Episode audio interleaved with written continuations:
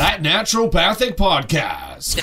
TNP. Hello there. Hi, and thanks for joining us. I'm Dr. Cara Denisio. And I'm Dr. David Miller, and we hear your frustrations. This show is for you. This show is for you if you're feeling like your current healthcare strategy is not getting to the root cause or the underlying reasons for your health. This show is for you if you've been told that you're fine, but you definitely don't feel very well. This show is for you if you're walking out of your doctor's office with one, two, three, four, or even five medications without any mention of diet, lifestyle, or a long term game plan. This show is for you if you've got several specialists taking care of you, but no one is really putting it all together. This show is for you if you believe that health should be part of healthcare. These problems have solutions. We know it, Our patients know it. and we want you to know it. Naturopathic medicine is the solution that you need to know about. All right, we're back with another episode of that Naturopathic podcast. I'm Dr. Kara. And I'm Dr. Dave. And uh, today we have uh, Dr. Elizabeth Cheravaty with us, or Dr. Liz. I'm not sure which one do you prefer, Liz? Oh, Dr. Liz, or just Liz is fine. Liz, Thanks, awesome. Kara. So um, I am always excited. We have awesome ND guests, but this one is no exception. Uh, Dr. Liz is a naturopathic doctor in Guelph. Uh, she's the director of Two Rivers Health uh, down in Guelph. And uh, today we're today we're talking about fertility, and uh, Dr. Liz has a wealth of information and a really big focus on fertility. And so I'm super excited. Uh, I think a lot of our listeners are going to be very interested in your perspective and uh, your knowledge on this topic. So, welcome. Thank you. I'm so excited to chat with you both today. So, Liz, you've been doing a lot of work in fertility for quite some time. I, I've seen you producing a lot of info for a, lot, a long period of time now. Do you want to maybe give us a little bit of insight as to like how you became a real expert in this area? Oh, sure. Well, I, I would say that my interest in fertility started really with an interest in children's health and pediatrics. So, in when I was um, completing my rotations in naturopathic medical school, I did have a focus shift in pediatrics, and it made me question. Um, at that time, there was some literature coming through about the influences of pregnancy and birth experiences and health on outcomes of children's health. So it just made me question where did this sort of symptom picture or chronic condition that a child is suffering with really start? And I started to work backwards and I became a doula and I started very, being very interested in pregnancy health. And then I realized that actually um, there's a lot of evidence showing that the, um, the influence of preconception care does have a significant impact in the child's future health. And of course, everything that we do naturopathically to enhance preconception health also enhances fertility because ultimately fertility is about health. And it's about a thriving state of health. And it's it's about not not just hanging out in the survival or like not disease state of health but in thriving because the body is just very intelligent and we want to honor that the body will be able to conceive barring clearly anatomical or you know tubes removed or things like that or tubes blocked for example. Um, but barring those anatomical obstacles um, the body a, he- a healthy body or a healthy couple will conceive. Hmm so I really believe that, and that has um, shown up in all kinds of literature, especially in the past several years. I don't know that we talked about epigenetics in that word when we were in school because it was very new and emerging. I don't, I don't recall, but um, I I certainly have seen dozens and dozens of papers, even just in the past few years, focusing on preconception epigenetics and certainly during pregnancy and so on that affects future child future children's generations. And we know from animal studies it can be multiple generations of experiences or exposures that happen before conception around the time of conception or during pregnancy that can imprint on future generations for better or worse. So we want to make all the better ones happen. How would you give like a really sort of basic uh, explanation of epigenetics to people who may not know what that is? Well, epigenetics is just the, the study of everything on top of genes. So, how um, influences from our environment, which could be um, everything from our food to environmental pollution to our thoughts and our emotional experiences or trauma, how does that um, lay itself over our genetic code, our DNA, and change the way our genes are expressed? So, one of the simplest um, one of the, the examples that I use in, in my book is is just about think about uh, when you had a friend and they went on vacation or they ended a really stressful relationship or they got a new job and they're just thriving now. You can, you can look at them and, and you're like wow did you cut your hair? Did you lose weight? Did you, right. you look 10 years younger but they're the same person right?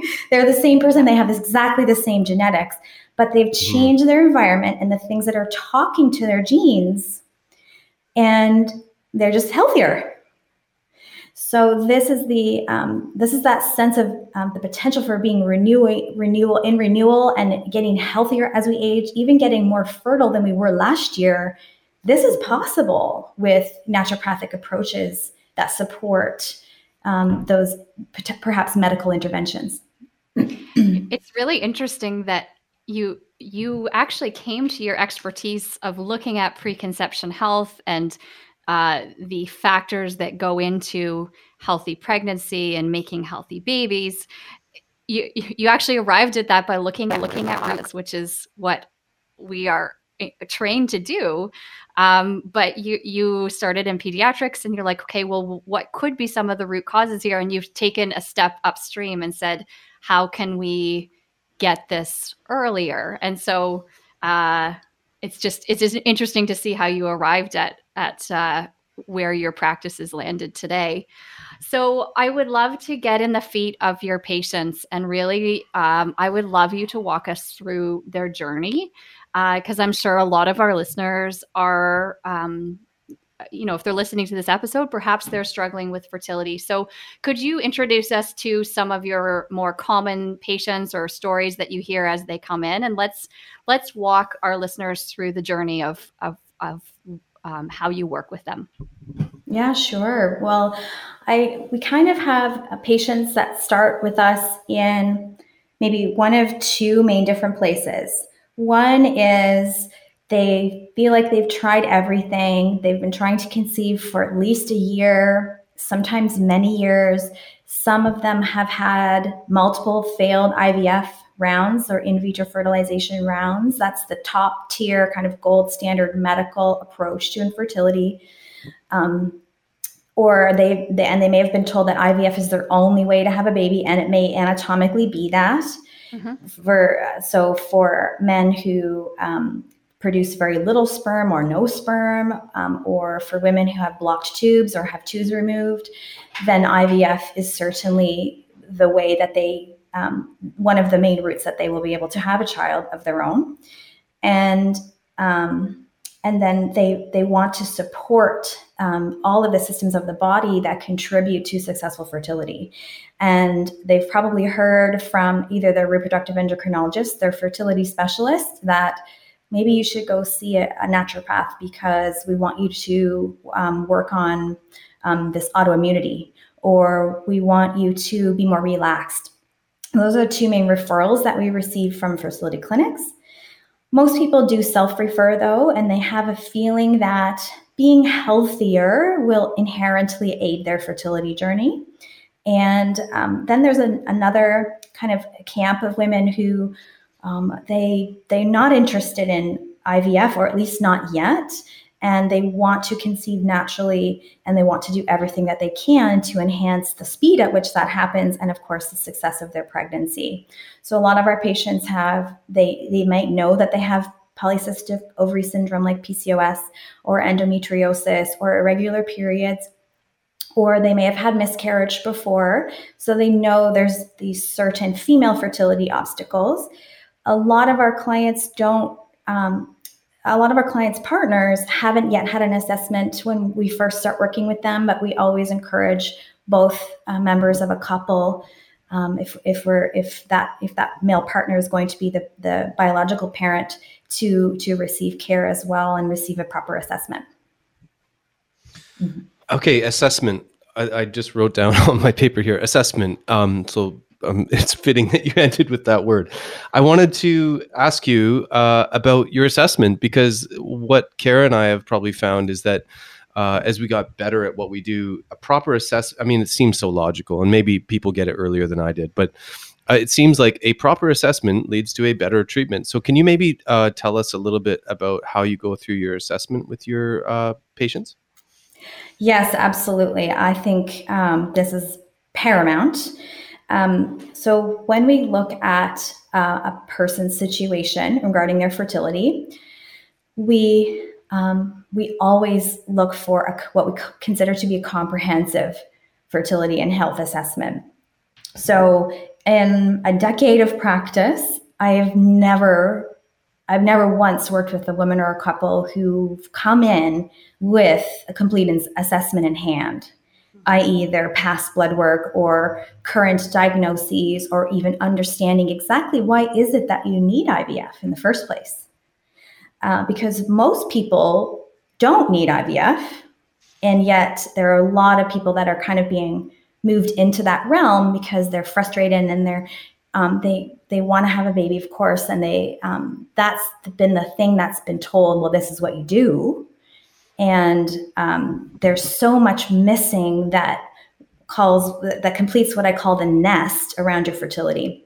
So successful fertility is about so much more than the moment that the sperm meets the egg or the moment that the embryo is Im- implanted or transferred. So that so the assessment means we have to fill in all those missing pieces of this puzzle to understand what are all the areas or branches um, of your health that will contribute to all of the functions of the body that are needed to create a healthy baby. And so we find that most people haven't had even a complete blood work um, panel done. Um, there are several nutrients that are correlated with infertility that have not been tested for. Um, there are avenues such as autoimmunity that haven't been screened for that can contribute to miscarriage risk um, or lack of uh, implantation at all um, within the pregnancy environment or the womb.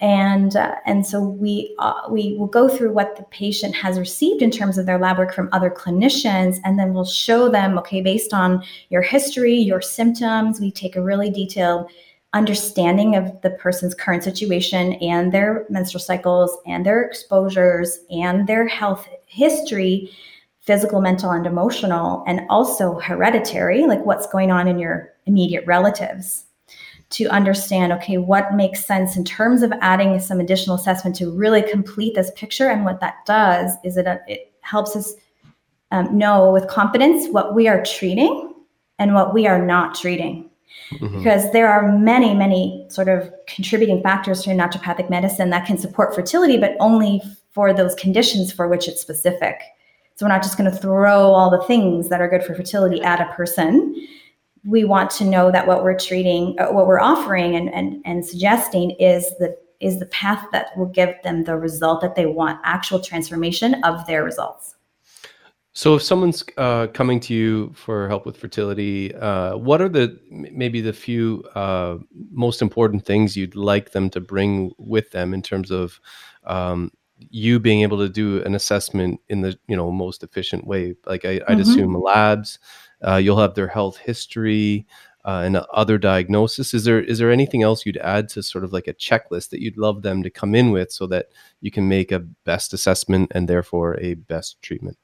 Yes, uh, that's a great question. So, yes to all the labs and prior assessments from other clinicians that you mentioned. Um, and the health history, we capture a lot of that through our intake process. And um, and then I want to know what medications and or supplements they have been taking and what were the results of those.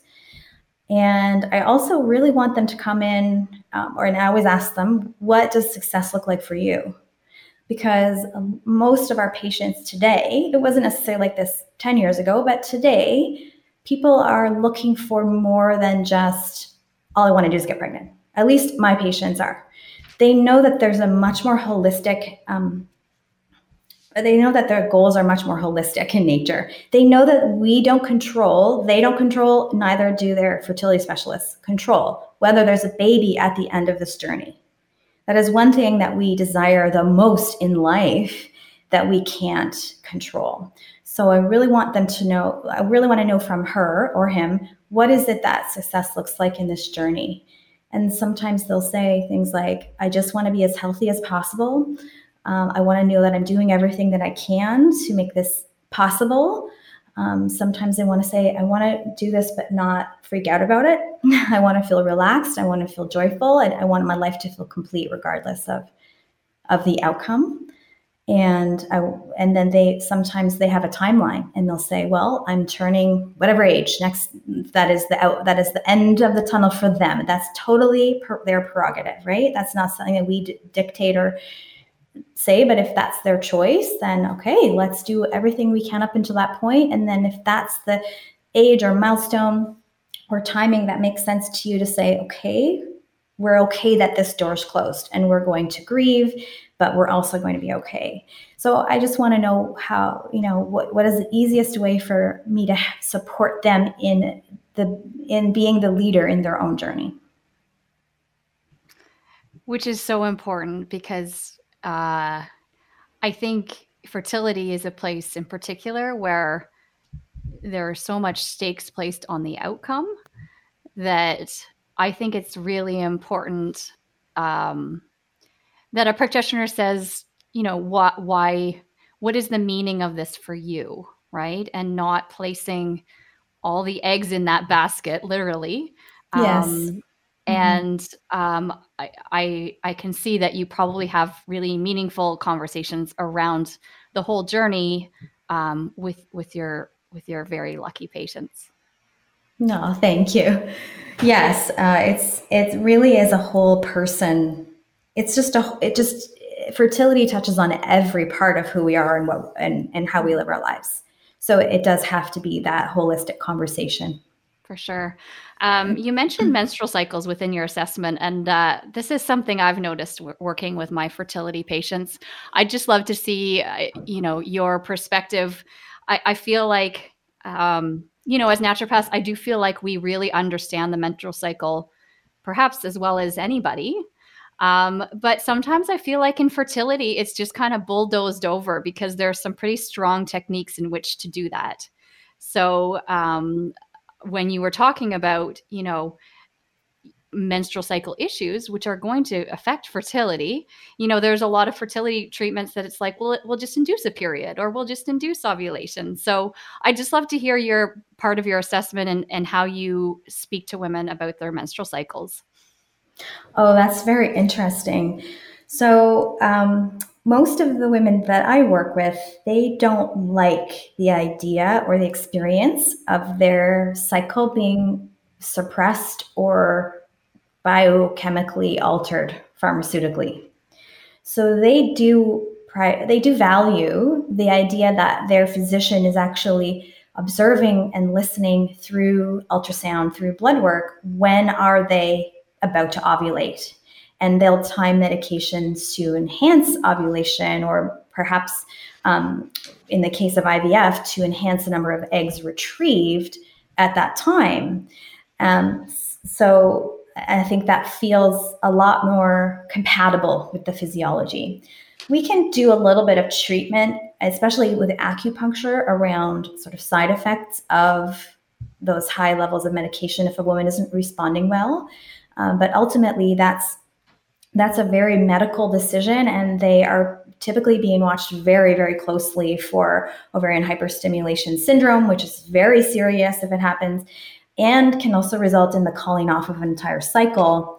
So we're doing everything that we can in preparation of an IVF cycle to make that cycle count. So to en- to enable her body to receive that treatment that in the best way. And a healthier person responds to any pharmaceutical better just, we just know that. Like Mhm. it's just a, it's just a, a known thing in medicine. So uh, she will do well. And i've had many patients who've gone through multiple ivf rounds. They suffered they struggled. They, had- they had terrible night sweats and mood imbalances and they they just didn't feel like themselves at all and they dread that part.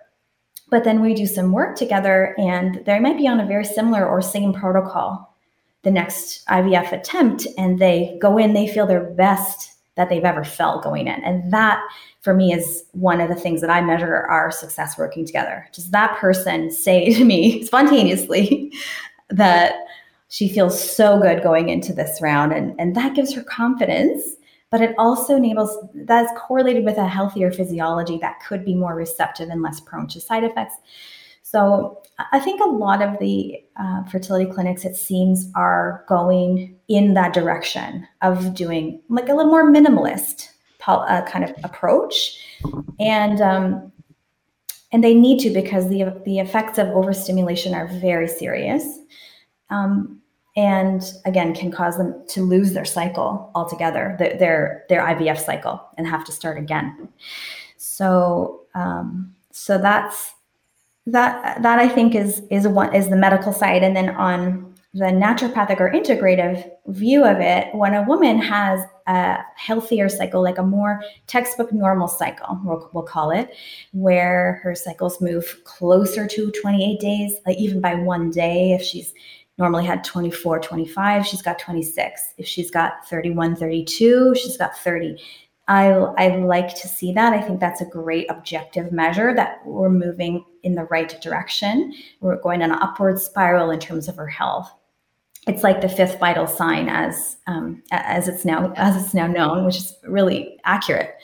And um, so, when a woman is connected to the intelligence expressed through her cycle, is really phenomenal because she feels confident. She can then learn how to time intercourse properly because so many missed conceptions are, are to do with mistiming because a woman isn't trained from a young age anymore as we culturally were generations ago to understand when she's fertile based on not the average number of days of her cycle divided by two which was what apps do but to understand her physiologic experience and her own signs of fertility which is the first thing that we train women to do in our program. And there's a there's a lifelong um, a lifelong benefit to that for a woman when she understands how miraculous and how phenomenal her body is and how the cycle of her uh, men- menstruation and ovulation and how she feels through the cycle can be uh, also like a heartbeat on so many other parts of her life not just the fertility part so whether a woman is trying to conceive or trying to not conceive or wants to preserve her fertility for future use if i could call it that Yeah. um, and and wants to to have that um, you know it's like it's like the best fitbit data ever is is tracking your cycles and understanding um, understanding what's happening through them Amen to that. I um I think that was a great answer because that it that took us through different perspective from, you know, the fertility clinic and then from your perspective as well. And I'd just like to hit on something that it's it's a theme I think Dave that has run through a lot of our guests in that you said you know when you change the foundations whether it be diet or just you know vitality and overall health it changes the experience of anything else that might be necessary. So we talked to Dr. Katrina Cox and how um, just healthy foundations will make chemotherapy approved. And so um, I just I don't I never want to let that by because that is a theme that all our guests have talked about. Yeah, it's a key concept. I think it's so important. Like you, like, like Liz is talking a lot about the environment, basically, and that's that's what organisms react to is the their environment, and that's why I think she went back and back from from uh, childhood to conception to preconception, right? So the the environment sort of sets sets the tone in such a, a big way for things in nature. Um, and so that's what everyone's talking about is like the environmental sort of soup that we live in and the mental emotional side of course which are interrelated and we won't go there because that's that's beyond that's beyond where i'm at right now but like they are so important so yeah i think liz is just talking about how important the the environment is for for future success, whatever success is. Maybe we should go there next, Liz, because I know you have a book coming out called The IVF Meal Plan. And uh, as Dave calls it, the biochemical soup. Uh, let's talk about how to make the best soup to make uh, a, healthy woman and a healthy baby. Um, where should we start with that? Oh, that's that's awesome. I'd love to share about about that. Um, I do agree with you in that um, we really need to recognize and honor what is happening with our with our soup that our cells are swimming in, and um, and take control of the parts of that of of those ingredients that we can take control of. And one of them is our food, and we um, we we have to eat. So we might as well eat in a way that the best evidence available suggests is going to lead us toward our goal. And if your goal is around IVF success, this is the evidence that I've pulled and put through in the book and, and in a way that's easily applicable. So we've taken um, ultimately in the in the back of the book we have a um, 28 day suggested meal plan and a whole bunch of recipes that we've taken twists on kind of tr- traditional favorite meals and like easy prep, um, like 30 minutes or less prep, but that infuses that habit that we all need to do every day, a couple times a day, at least, at least, um, to to make that um, to the best of our current knowledge, shift us toward healthier fertility and greater IVF success. So we know from recent uh, literature that when a couple is eating um, the right diet, then they have uh, the ability to increase their chances of an IVF pregnancy by up to 40%. Wow. Four zero? Four zero percent. That's wild. That is huge, right? So it's up to 40%. And the reason for why it's up to is just a statistical one. Sure. And I want to clarify that the um, that a health that, that the fertility diet, the fertility diet, big T, big T H E, is not the same as a healthy diet. So what many people can take in as a healthy diet that would otherwise be just fine for them, and and perhaps even literature would support that it's a healthy diet for certain outcomes, like heart disease, for example. Um, it's not necessarily the the fertility diet. And what the fertility diet seems to be based on is around the mediterranean diet. So that is the diet plan where both partners were consuming a mediterranean style diet or had greater greatest adherence to that pattern of eating did increase their ivf um, did increase their ivf success and that is massively important because the Mediterranean diet is not only easy and delicious, it's, it's cost effective. It, it's basically the same cost as any other healthy diet would be. Mm-hmm. It's just that it's skewed toward um, more poultry and fish or seafood in place of red meat, um, olive oil instead of vegetable oils, um, and whole fat dairy in small amounts instead of light um, light or skim uh, milk products. And um, for fertility reasons, we're going to skip the red wine, but mm. it's generally very high in fruits and vegetables and all of the antioxidants that do come with that. So the, the Mediterranean diet could be seen as a protein adequate, fat adequate, anti inflammatory diet. And that is the one that that my book will, will is focused on and that's certainly what we see playing out in, in the literature for which you know there there haven't been a, an astounding number of randomized control trials in nutrition for fertility but a lot of them are observational trials. So when people are going into their ivf round, especially that's where we study it the most, less so than for natural conception with nutrition, because there's so much riding on IVF. So scientists and researchers really want to know what made that work. Right. Right. So there, if, we're going to study nutrition and fertility, it's largely focused around IVF. So that's um, that's what we know for for an overall pa- pattern. And I think that will come to as a relief to a lot of people because Mediterranean diet is not hard to do. It does not involve restriction. It does not involve deprivation. It's delicious, and that might be how you're choosing to eat anyway. Yeah, Liz, that that data that you're talking about for Mediter- Mediterranean uh, diet is that for the Mediterranean diet in the Mediterranean versus the Mediterranean diet in like North America? Because I would think that the lifestyle is just a little bit different too. So, is there? Do you have any comment mm-hmm. on that? Yeah, there are a couple of papers, and some of them don't reference um, a Mediterranean location, and some of them are focused on um, in the in the Mediterranean, specifically in um, one of them is in Italy for Italian people living in Italy if they followed a Mediterranean diet versus if they didn't. So, other healthy diet was what it was compared to. An other healthy diet is um, a more, I would say, standard Western or non European diet, which is more reds and pastas and carbohydrates versus um, legumes in the Mediterranean. um, less uh, less vegetables, perhaps equal equal amounts of fruit or less fruit. Um, and certainly in North America, we eat way too much omega 6 fats, which are vegetable oils like peanut oil, soya oil, canola oil.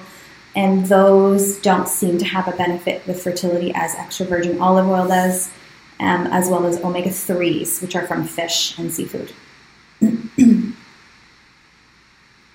so, Liz, so Liz, when we're looking at um, is, is the Mediterranean diet, I'm just wondering how that improves the soup. Is it the anti-inflammatory, antioxidant? Is it changing insulin?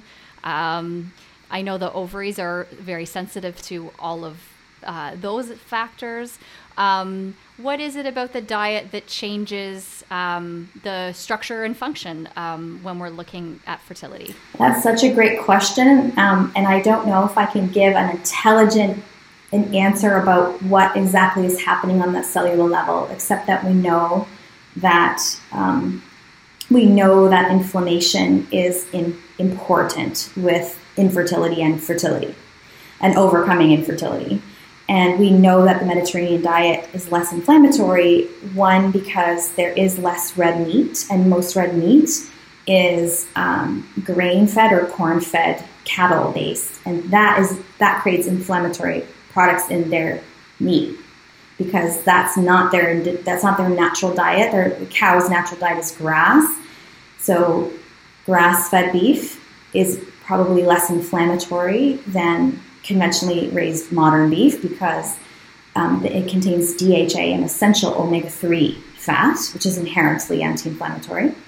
So it's yeah, there's an interaction between um, between the, the, the, the, molecular soup that's in the food and how that speaks to our genes. It's, it's, food is like a communication signal to our genes. So we want to optimize that genetic expression.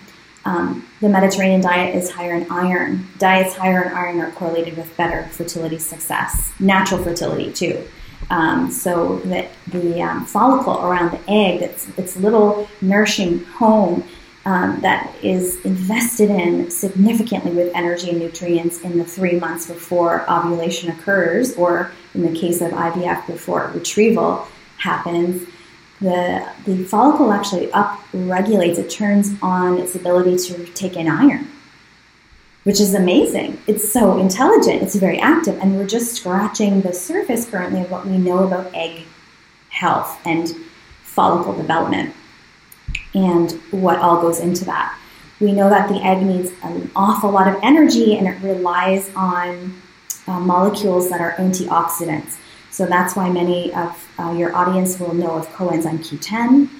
They may not realize that we need um, carnitine as a nutrient to benefit fully from what we want CoQ10 to be doing. And um, so we can get some of that from nutrition. Some of that pro- probably is from is going to be from supplements for most fertility focused patients. We also know that there's a significant influence of our genomics on egg quality, specifically on egg development, or follicle health before um, before uh, ovulation, and then certainly with the genetic changes that are happening in early embryo development post fertilization there's a lot of cell division in that in that time and right before ovulation actually so when we're born our eggs are with us as females they're already in the ovaries at birth and they're like arrested in this state of, of development. They're almost fully mature, but they just hold for like a lifetime. Isn't that the coolest? I just want to stop and say how cool that fact Yeah. is. Like when you're when you're when you were born, Liz, you were born or sorry, when your mom was born, she had the egg that was going to become I you. know. And at some point that It's- was in her it's mom. I just find that so fascinating. And that's Yeah. it. Sorry, I- Exactly. I It's just wanted super to cool. put it into that picture Yes. because it, it sort of hel- helps like hit home like oh my goodness there's the link the maternal link Yes. there is so cool It's it's amazing, and um, that's why our one of our elders in the profession, Dickson Thom, says, and, and when he said this to me, I was at a conference, and um, he always said it to the whole the whole class, and it really hit home for me, and it, di- it was very impactful in my journey in as a clinician. And he said, "What your grandmother did in Vegas didn't stay in Vegas." Meaning, yes, as you know, as a member of this generation, your your generation, you were exposed through the maternal lineage of everything your grandmother was exposed to when she was pregnant with your mother. And that is big. wild That's big stuff. It's, it's a little heavy if you think about it that way, but um, it just means that It is. it just means that. But they didn't know that, but we know that today. So we can't ignore what we know from science about our responsibility to, to not only nourish our bodies, but those the, the genetic potential of the next generation is already within us as women. And men often don't realize that their contribution is is like a three month process as well. So it does take about three months to produce new sperm, and during that time, those sperm cells are exquisitely sensitive to the male biochemical soup. That's his body's chemistry and nutrition, and stress and environmental contamination and pollution. And so we're living in a world today that's different than our grandparents were. Um, so they, they, you know, a lot of them smoked. My grandma definitely did. Um, a lot of them drank. A lot of them drank alcohol during pregnancy. A lot of them were given new drugs during pregnancy that were never properly tested on on humans um, or even on animals um, in terms of the consequences for future generations.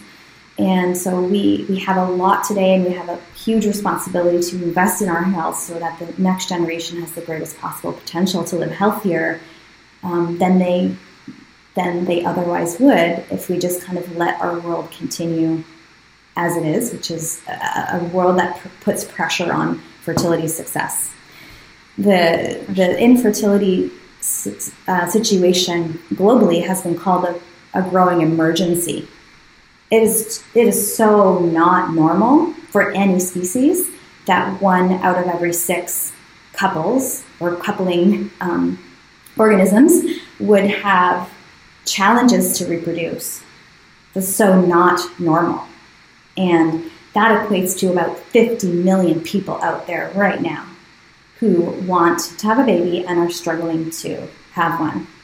That is very serious and it's and then it's stressful It's stressful for that. them. Mm-hmm. and then stress is one of the main factors so like can you talk about that loop between it being stressful Mm-hmm. and then stress being one of the you know perpetuating things you have to deal with yeah it is um, well we could take many angles on there i I think that um, we, we know from literature that that in the stress of having infertility is is equivalent to the stress of having chronic pain or a diagnosis of cancer and yet there's so little uh, community around fertility um, because it's a very stigmatized issue, unfortunately.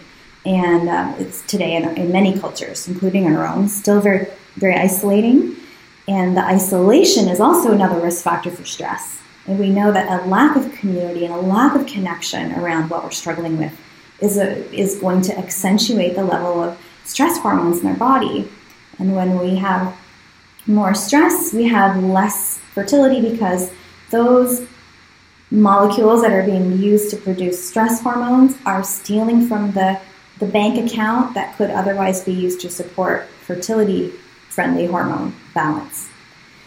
the body is designed for survival first. So if we're under stress, the body is so intelligent that it's going to say, hmm, looks like you shouldn't have a baby right now because this doesn't look like a safe environment for you when you can't run as fast, maybe, or you're throwing up and you, you can't nourish yourself, or you're nursing a little one because this looks like a dangerous world. So we're going to just hang out here um, and maybe not ovulate or maybe not ovulate at the time that you could conceive and the, the womb is actually ready for implantation. Or um, we just won't have enough progesterone because we're busy making cortisol and um, using the same building blocks for that. So the body is, in a way, protective. So we have to find all the ways that the body is experiencing stress, and through um, you know through through our work together, what I tell my, my clients is we have to create this, this experience of unquestioning safety in the body.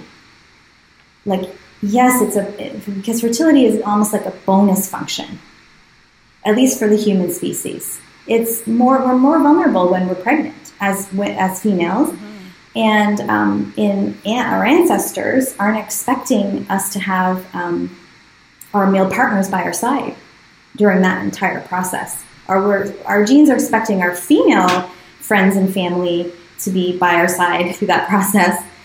But it, it's it's it's a different world, but the same the same genetics. But we have you know tens of thousands of new chemicals signaling alone that are man-made that are interacting with our genes and our hormones and our inflammatory process alone that is certainly compromising our success today. So I think that there's all kinds of different stressors, and what we want to do is like take each one of those as a pillar of fertility and like dial it down, or so supply the resources that are missing from that pillar. Um, like adding in nutrients. So if a woman is deficient vitamin D, for example, she's at greater risk of IVF failure. If we replete her vitamin D, she has a greater success of IVF, greater um, chance of IVF success or we or we're busy removing obstacles. So if you're exposed to toxic chemicals in your home in your makeup in your occupation in your hobbies those are really significant actions that you can take to reduce the chemical stress in the body too.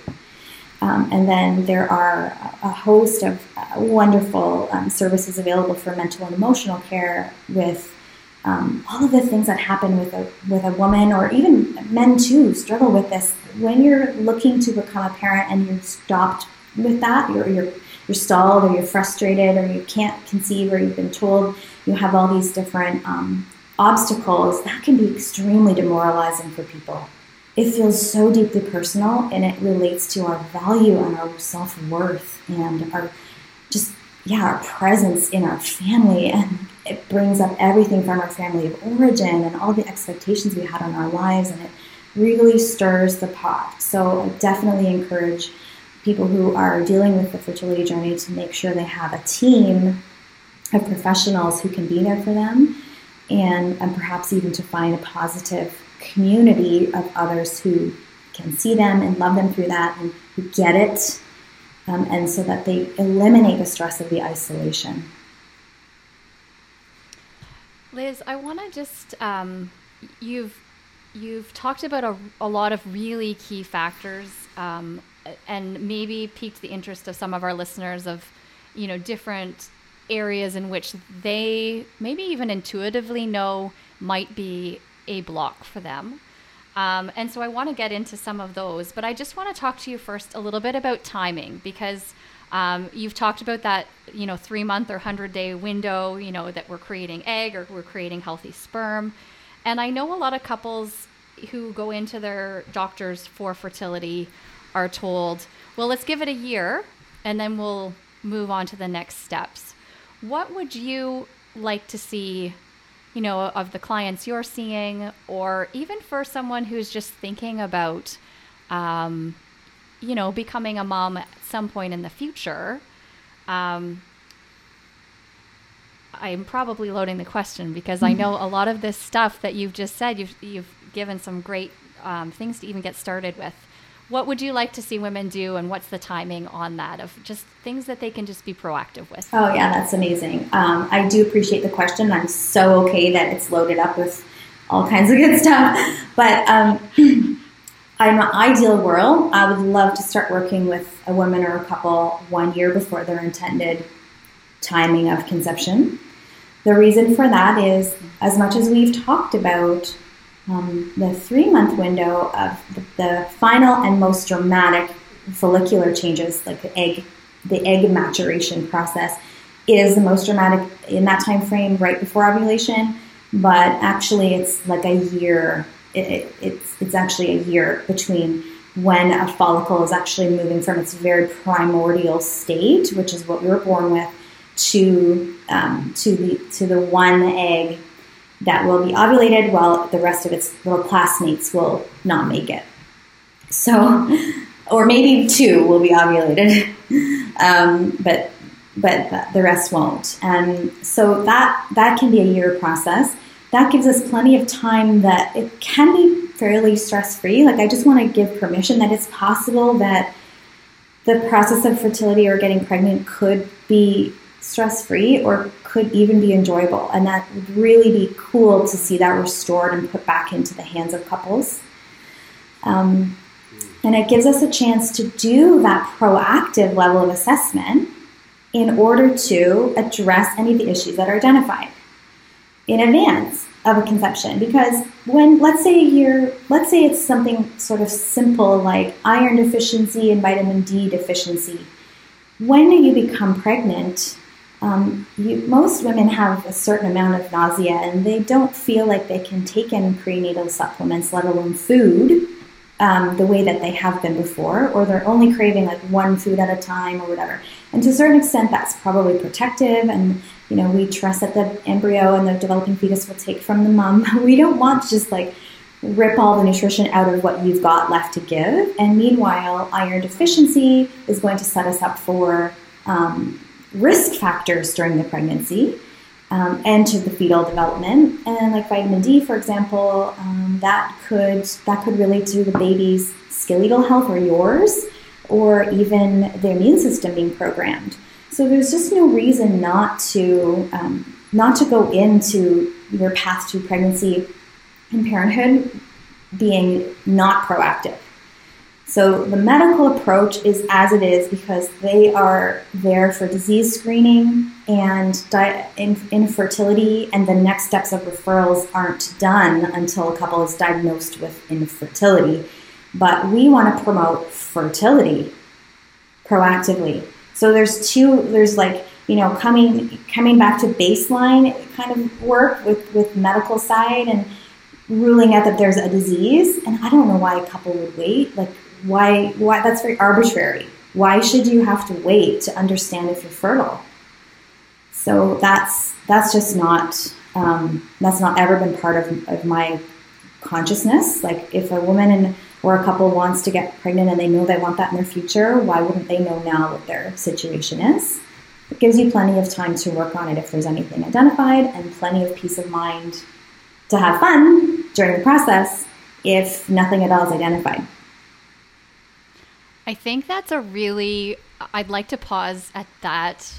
Um, at that thought, um, you said this actually can be enjoyable, and you know when you are starting that year out, and you're focusing on just building uh, health and coming together for you know an end goal at some point, but enjoying the process. I don't think that is often. You know, I think maybe women who are struggling with fertility later on that that enjoyment is not there mm-hmm. anymore perhaps it's not a word you hear very much no. i don't think with this i it's sort of yeah it's good to hear i know and it's um I think I, I, even just sharing a bit of my own story. When I graduated from naturopathic college, um, we we my husband and I were trying to have a baby fairly quickly, perhaps too quickly in hindsight, after 10 years of university education, uh, depleted health. Mm-hmm. um, and, uh, and it was hard. It was hard for me because I'm like, I'm supposed to be healthy. I'm supposed to know how to create health and how to create a baby. And um, those couple years were really hard. But what my husband and I are very good at is creating really good um, uh, just mindset over what we're trying to accomplish in our life. And so we said, you know what? If this isn't happening now, we're just going to continue working to be as healthy as we can be and to enjoy sex. Like, hey, look what we get to do. And in fact, I think that is why we continue to have uh, a really positive sex life, even with young little kids, um, is because we consciously created those years and took the best out of it. I can see for some women that's not possible at certain points, but I just I, your your word enjoyable really uh, resonated with me, and I think it's maybe uh, it's just a, a nice uh, mindset or part of the conversation that is sometimes missed. Oh, thank you. Yeah, I think that it's it's some it, it's a matter of permission, like you and your husband gave to to each other and to yourselves in in our culture, we learn from a very young age that anything that's important to us that we want is hard work. It's it's going to be a struggle, and we got to most of us got to our big life goals with a certain amount of struggle. Like stress equals success. That's what we learn. Mm-hmm like the more that I stress, the more that I strive, the more that I struggle, the sweeter this success is going to be, and the more guaranteed it is. But so, like your degrees, you're getting your first house, you're getting your first promotion or multiple promotions. Um, working through issues in a relationship can even be hard won and feel very satisfying on the other side of that, but that's only one model for success. And ultimately getting pregnant isn't something that can be achieved, it's something that's received. The moment of conception and pregnancy is ultimately complete, it's like the definition of passive. There's nothing you can do to try harder to get pregnant. Mm. Um, and that's very difficult and very polarizing and awkward for many high achieving women to to embody because we only know one way, and it's this this this struggle and this striving and this um, contracting, almost um, pressure filled way of getting to a goal.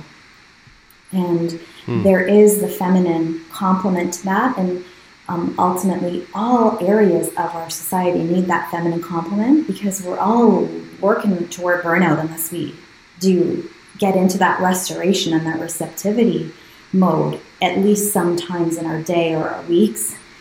And fertility, especially, we need the feminine to be restored. And that's where, you know, for example, for those of us who have been through multiple years of grueling amounts of school, um, and all of that meant, and like probably sacrificing some of our own nutrition because we were students and we didn't, you know, invest necessarily in the best food or supplements um, and all of the things that you're taking care of in your life too, um, there needs to be a time of restoration, and and that's okay. And we also are convinced subconsciously that that there's this ticking this this ticking clock. And while that might be true statistically, what we can do on an individual basis to pause that clock or reverse it even, like I've seen women who have had their AMH go up a year after working together. And AMH is an anti-Mullerian hormone. It's often used as a marker for how for ovarian reserve, like how fertile are you, how many eggs, and what quality are there. Um, or you know, people that like I mentioned earlier, they, they look younger, they they feel better, they feel the best they've ever felt, and then they go into that IVF and then they get pregnant. So this is something that is um, it's not going to show up in all the all the randomized controlled trials necessarily, but it is something qualitatively very important in how we go about um, how we go about our journey with fertility, but also journey to create anything. Like you and your husband were creating a mindset, a context, uh, like a stage that you want to live your life by, and not all the things that we want in life have to be so hard won. Yeah, that's, I mean, that was uh, some good heavy hitting stuff after Kara got a bit racy there, um, which she, she, can do sometimes. Um, I feel like we could end it there, but uh, Liz, I want I want to give you a chance to to do something that we do with all of our guests, which is to sort of give our listeners like one important takeaway. If there's like one thing that uh, you want people to uh, really, really hammer home from what we've talked about, what would that be? And, and give us a little bit of uh, of your insight about that. Hmm. I would love people to know that they're not alone, and um, and that uh, they're enough, so that they're worthy of being in connection even through struggle. That they that their struggle matters, and that they're not the only one going through something like that, even though at times they may feel like they're 100% the only person. Uh, I think there's so much shame that comes through any time we want something and we haven't um, manifested or will manifested it yet, and um, that that shame further destroys our self worth and our ability or initiative to reach out for help. Um, but there is so much conversation that's developed around fertility. There's so much conversation developed around being female in a culture that still isn't equal for women in what we want and how we want to feel. And um, so I would encourage you to find one person or one avenue or one community where you feel seen and heard and safe and invest in that and see others and be seen because this alone is very healing and women especially learn to heal and grow in connection and in community with each other and this can be transformative in how you experience your journey whatever your goals may be. Nice. Thank you so much liz. Oh thank how you our listeners how do our listeners find and connect with all of the awesome stuff you're doing? Oh, uh, the best way could be through my website, which is tworivershealth.ca. And if they are looking for individualized support on something that they're working on, whether fertility or health or leadership, then they can book an appointment and have a chat. Um, and I'm also on Instagram and Facebook. Um, just search Elizabeth elizabeth.cheravaty and um, and we can connect that way too. Liz, I often call naturopathic medicine a beautiful medicine, and I think our listeners listening to you today will, uh, you know, understand where that comes from because I love uh, just the the maturity and beauty in which you can merge you know, molecular mechanisms of fertility and, uh, you know, all of that cool nerdy science stuff. But just with the, like a really beautiful philosophical uh, and feminine context surrounding it. So thank you so much for chatting to us today. Oh, thank you so much. I really appreciate our conversation. This was really fun. And um, I hope that we can do it again soon. For sure. All right. We will uh, talk to you soon. Thanks, Liz. Thank Bye, you. Liz. That Naturopathic Podcast. TNP. Hello there.